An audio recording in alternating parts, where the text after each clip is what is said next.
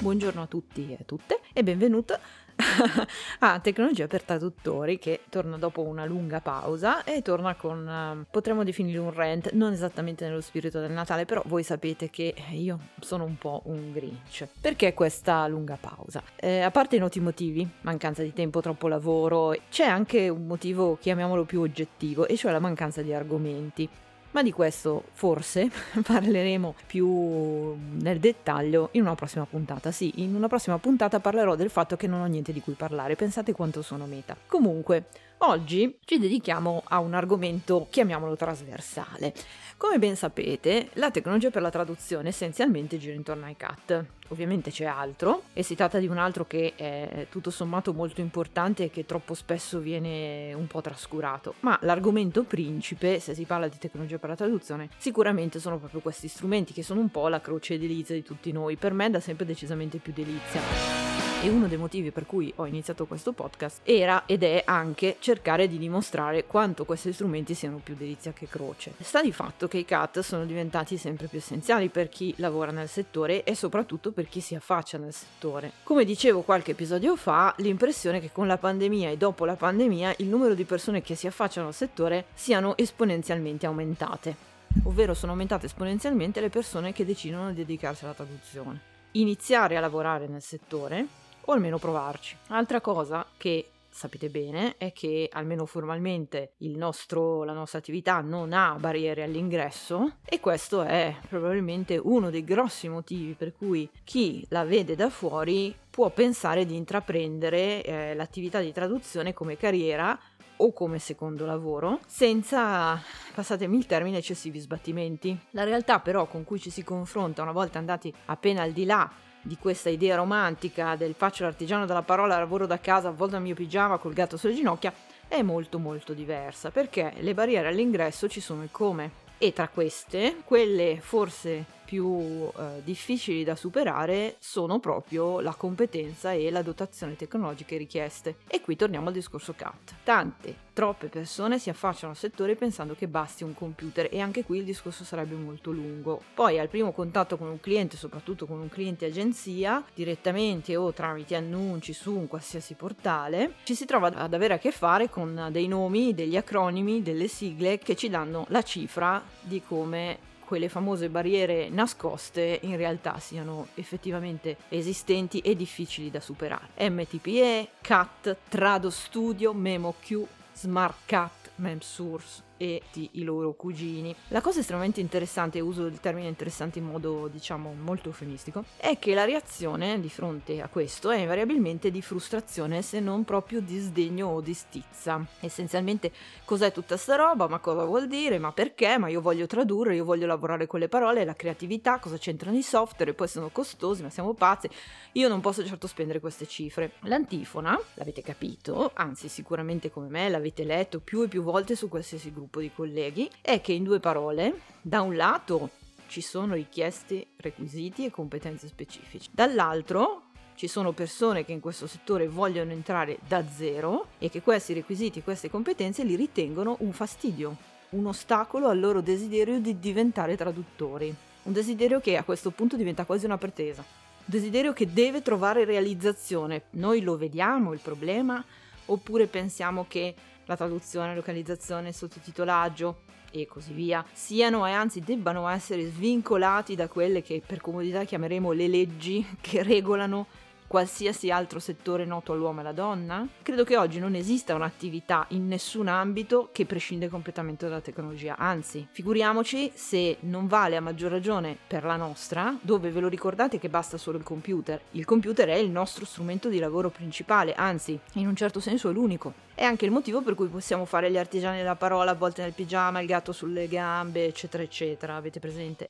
Eppure la pretesa è quella di non avere competenze tecnologiche né specifiche né generiche né avanzate né di base. Più riusciamo a evitare o a minimizzare l'aspetto informatico-tecnologico meglio è. L'ideale per molti è il cliente che non conosce i CAT. E questo, badate bene, non perché questo ci permetterebbe di sfruttare tutti i vantaggi che i CAT ci forniscono aumentando i nostri margini di guadagno. Se poi sia un'idea valida o no, etica o no, quella di non trasferire almeno in parte i guadagni che ci consentono sul cliente sotto forma di sconti, questo è tutto un altro discorso e in questo momento non lo affronteremo. Ma dicevo, non per questo, ma perché possiamo evitare del tutto di usare questi strumenti e limitarci al caro vecchio Word. E guardate che non sto esagerando, perché conosco tantissimi colleghi e tantissime colleghe che questo discorso lo fanno assolutamente a cuore leggero. Pensate a qualcuno che lavori nel settore della grafica, per dire, e che oggi si rifiuti di usare software dedicati, strumenti di digitalizzazione,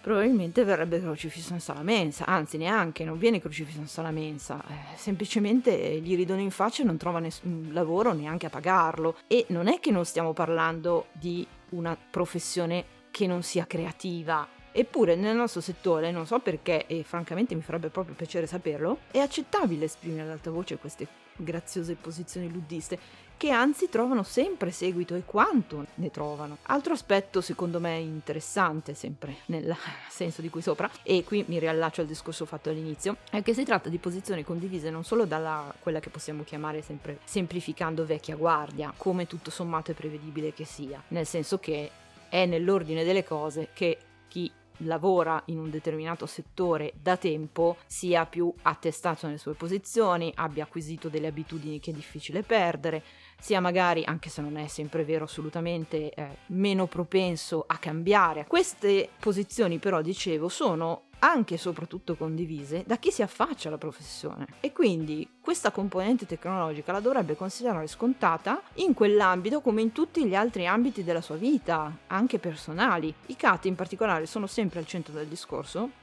perché richiedono un investimento, un investimento economico e un investimento di tempo e di sforzi che non è banale e che, come in tutte le altre attività di nuovo note all'uomo e alla donna, potrebbe anche non essere ripagato o non essere ripagato in tempi immediati. Si chiama rischio imprenditoriale, si chiama cosa normale quando una persona intraprende un'attività autonoma. E invece anche qui la pretesa espressa a gran voce è quella di uno strumento che faccia le magie, cioè mi fa lavorare meno e meglio, ma è gratis e è facile da usare. E ovviamente orrore che non mi costringa ad applicare degli sconti che ledono la mia professionalità. E a questo punto viene da chiedersi, francamente, ma quale professionalità? E che ledono ovviamente anche il mio portafoglio. La fettina di posteriore evidentemente la vogliamo anche tagliata vicino all'osso. In sintesi, i giovani, fra virgolette, che si affacciano alla professione spesso sono i più restii, mentre tendenzialmente dovrebbe essere il contrario, cioè appunto una maggiore predisposizione al moderno, inteso in senso assolutamente generale, di solito è uno dei fattori che determina il normale ricambio generazionale all'interno di un'attività, è uno dei fattori che nelle nuove leve in parte va a compensare quella mancanza di esperienza e quella mancanza di competenza data dall'attività sul campo che invece caratterizza le vecchie leve e che dà le possibilità a queste nuove leve di inserirsi man mano nel settore, di acquisire la competenza e così di progredire. Le nuove leve si presentano senza esperienze e senza competenze specifiche perché ovvio altrimenti non sarebbero nuove, però questa predisposizione al nuovo finisce, dicevo, per innescare un circolo virtuoso che alla fine rende la nuova leva più esperta, più competente e più appetibile per i potenziali clienti. Ora, io l'esperienza chiaramente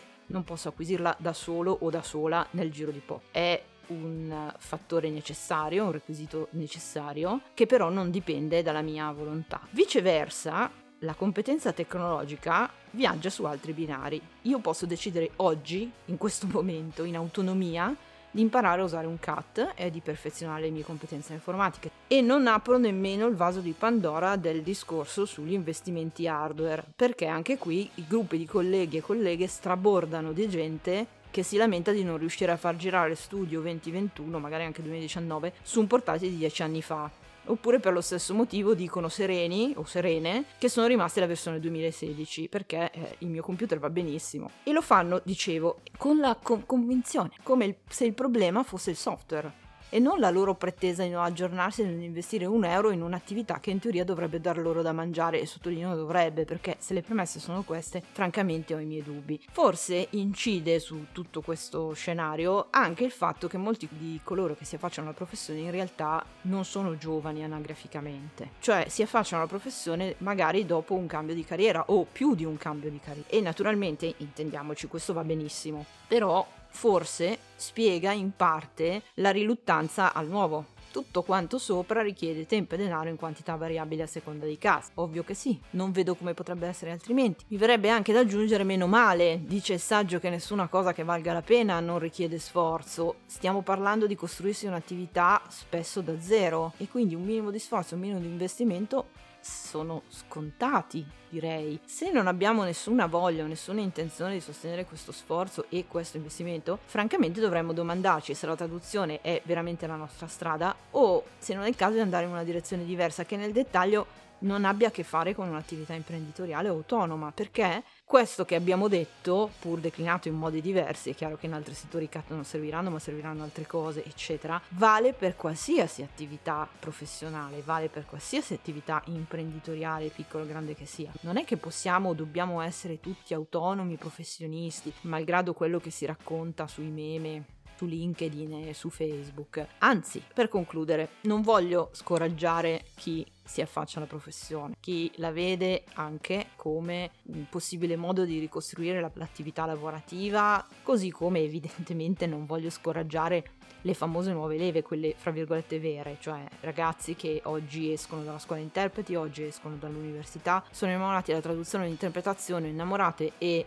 vogliono che diventi la loro carriera, però vorrei che tutto questo, questo affacciarsi alla professione, avvenisse con un po' più di consapevolezza rispetto al fatto che anche in questo ambito ci sono elementi formali, tecnologici in questo caso, ma non solo, dai quali non possiamo assolutamente prescindere, che va bene la creatività, va bene il gatto sulle ginocchia, quello che volete, però non possiamo pensare che questi elementi, che magari non sono romantici, come la pioggia che cade contro i vetri mentre noi pensiamo per la seconda ora consecutiva al sinonimo giusto da usare, ma che sono fondamentali e che come dicevo e ho detto, ripetuto mille volte, sono anche tra le altre cose fattori di differenziazione importanti, proprio perché c'è questa generale un po' mancanza di consapevolezza e di voglia rispetto al formarsi su queste cose, farlo ci consente di differenziarci all'interno di un settore che è assolutamente saturo, soprattutto per cerzioni linguistiche. Formarci in questo caso dipende solo da noi, acquisire queste competenze dipende solo da noi, non è una questione di esperienza, questi sono fattori che dipendono solo ed esclusivamente dalla nostra volontà,